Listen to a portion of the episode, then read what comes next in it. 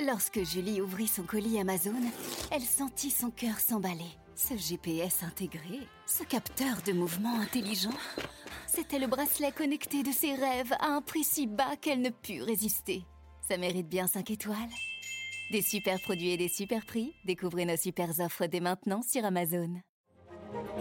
Le journal de l'économie sur Radio Classique avec François Giffrier. Tous les matins, Radio Classique passe l'économie au scanner. Trois titres ce mercredi. Le gazoduc fantôme, Nord Stream 2, toujours pas certifié. Les cours du gaz ont encore flambé.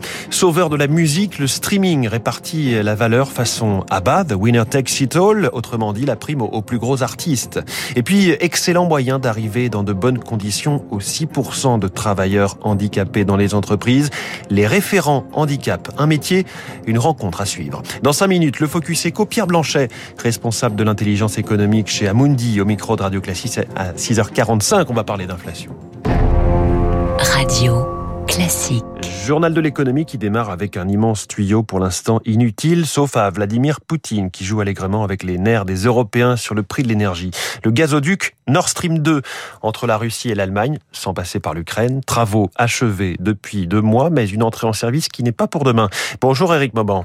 Bonjour François, bonjour à tous. Nouveau report hier et nouvelle flambée des prix du gaz hein, sur les marchés. Absolument, un flambée spectaculaire, 18% de hausse à 94,60 euros le mégawattheure sur le prix des références pour les contrats à terme du gaz européen. Il faut y voir la conséquence d'un déséquilibre bien sûr entre l'offre et la demande. La demande est très forte, elle doit composer avec l'augmentation du prix de la tonne de CO2, avec le faible niveau des stocks de gaz européen, mais aussi l'augmentation du prix du charbon.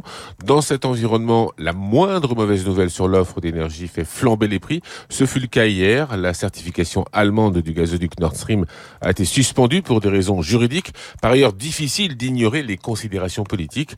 En Allemagne, sociodémocrates, les Verts et les libéraux finalisent un contrat de coalition en vue de former un gouvernement.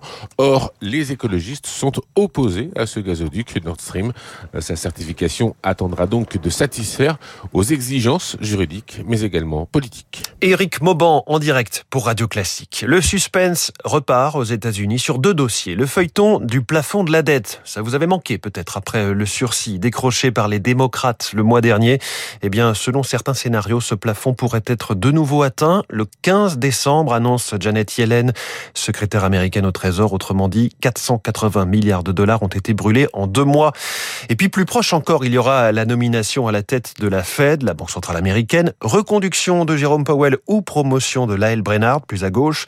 Joe Biden l'annoncera dans environ quatre jours. C'est ce qu'il a dit hier soir. Ça nous amène donc euh, à samedi. Les États-Unis, dont le champion de l'aéronautique relève un peu la tête face à Airbus au salon de Dubaï, commande de 72 Boeing 737 Max par une compagnie indienne. Le 737 Max, l'appareil interdit de vol hein, pendant un an et demi après deux crashs. En France, le dossier industriel de la semaine est celui de l'hydrogène vert. On en parlait hier. Emmanuel Macron a détaillé les investissements dédiés au secteur. 1 milliard 900 millions d'euros dans le cadre du plan France 2030. Un plan euh, adopté d'ailleurs comme tout le projet de loi de finances hier en première lecture à l'Assemblée nationale. Il est 6h42. Zoom sur le monde de la musique et précisément le marché du disque. Le MIDEM, habituellement à Cannes, grand salon du secteur, se tient en ligne cette semaine. L'industrie musicale qui a retrouvé des couleurs, notamment grâce au streaming payant. Un modèle qui fait débat tout de même hein, sur la répartition de la valeur, comme nous l'explique très simplement Grégory Pézard, gérant de Big Wax Distribution. On est dans un système de prorata, c'est-à-dire que le coût des abonnements euh, des plateformes de stream se répartissent en fonction des parts de marché que représentent les artistes. Donc ça favorise plutôt des artistes mainstream. Donc aujourd'hui, quelqu'un qui écouterait euh, uniquement un artiste, le coût de son abonnement ne sera pas reversé intégralement à l'artiste qui l'écoute. Ça change un petit peu les normes euh, de création. On se rend compte qu'au fil des années, les morceaux sont de plus en plus courts, que les plateformes de streaming invitent les artistes à produire beaucoup plus ça influe sur le processus de création et sur la qualité de la musique. Et à propos de streaming, une plateforme, cette fois de vidéos, de films précisément, est lancée en Amérique du Nord dédiée au cinéma français, Cinescence, pour voir là-bas les Kirikou, les taxis, les longs métrages de Cédric Clapiche ou encore les, les prestations de Jean Gabin. Clément Monet, un Français expatrié à San Francisco, se disait frustré de ne pas pouvoir montrer ce patrimoine à son épouse américaine. Nous sommes en pleine semaine pour l'emploi des personnes handicapées et nous avons décidé ce matin sur Radio Classique de mettre en avant un métier plein de sens, celui de référent handicap, fonction obligatoire depuis 2018 dans les entreprises de plus de 250 salariés. Un poste indispensable en fait pour que les personnes handicapées trouvent leur place dans l'entreprise. Émilie Vallès. Cela fait cinq ans qu'Amélie Gauthier est chargée de mission handicap chez O2, entreprise de service à la personne. Sur les 14 000 collaborateurs, 500 sont porteurs de handicap. Dernièrement, elle s'est occupée d'un salarié atteint de fibromyalgie. Je l'accompagne dans les différentes démarches administratives. On échange sur les difficultés, sur ce qu'on peut mettre en place en termes de matériel, en termes organisationnels, pour lui permettre de ne pas avoir de douleur, d'être le plus soulagé, d'être bien positionné. Puis le rôle d'Amélie Gauthier, c'est aussi de faire de la pédagogie en interne. C'est pas une action une à deux fois l'année qui permet euh, de lever les stéréotypes et les a priori. Donc j'anime tous les mois des classes virtuelles notamment pour sensibiliser nos managers au sujet, favoriser l'intégration, le recrutement. Moi je ne fais pas de recrutement direct, mais j'accompagne les managers euh, quand ils ont un candidat euh, en situation de handicap. On voit de plus en plus de référents dans les entreprises, se félicite Olivier Roblin de la GFIP, association chargée de soutenir le développement de l'emploi des personnes handicapées. Un référent handicap, c'est quelqu'un qui va réussir à impliquer les différents acteurs dans son entreprise. Et c'est presque des militants et c'est des gens vraiment qui ont envie euh, de contribuer à ce changement social, sociétal. Car le chemin est encore long, les entreprises comptent en moyenne 3,5% de personnes handicapées dans leurs effectifs,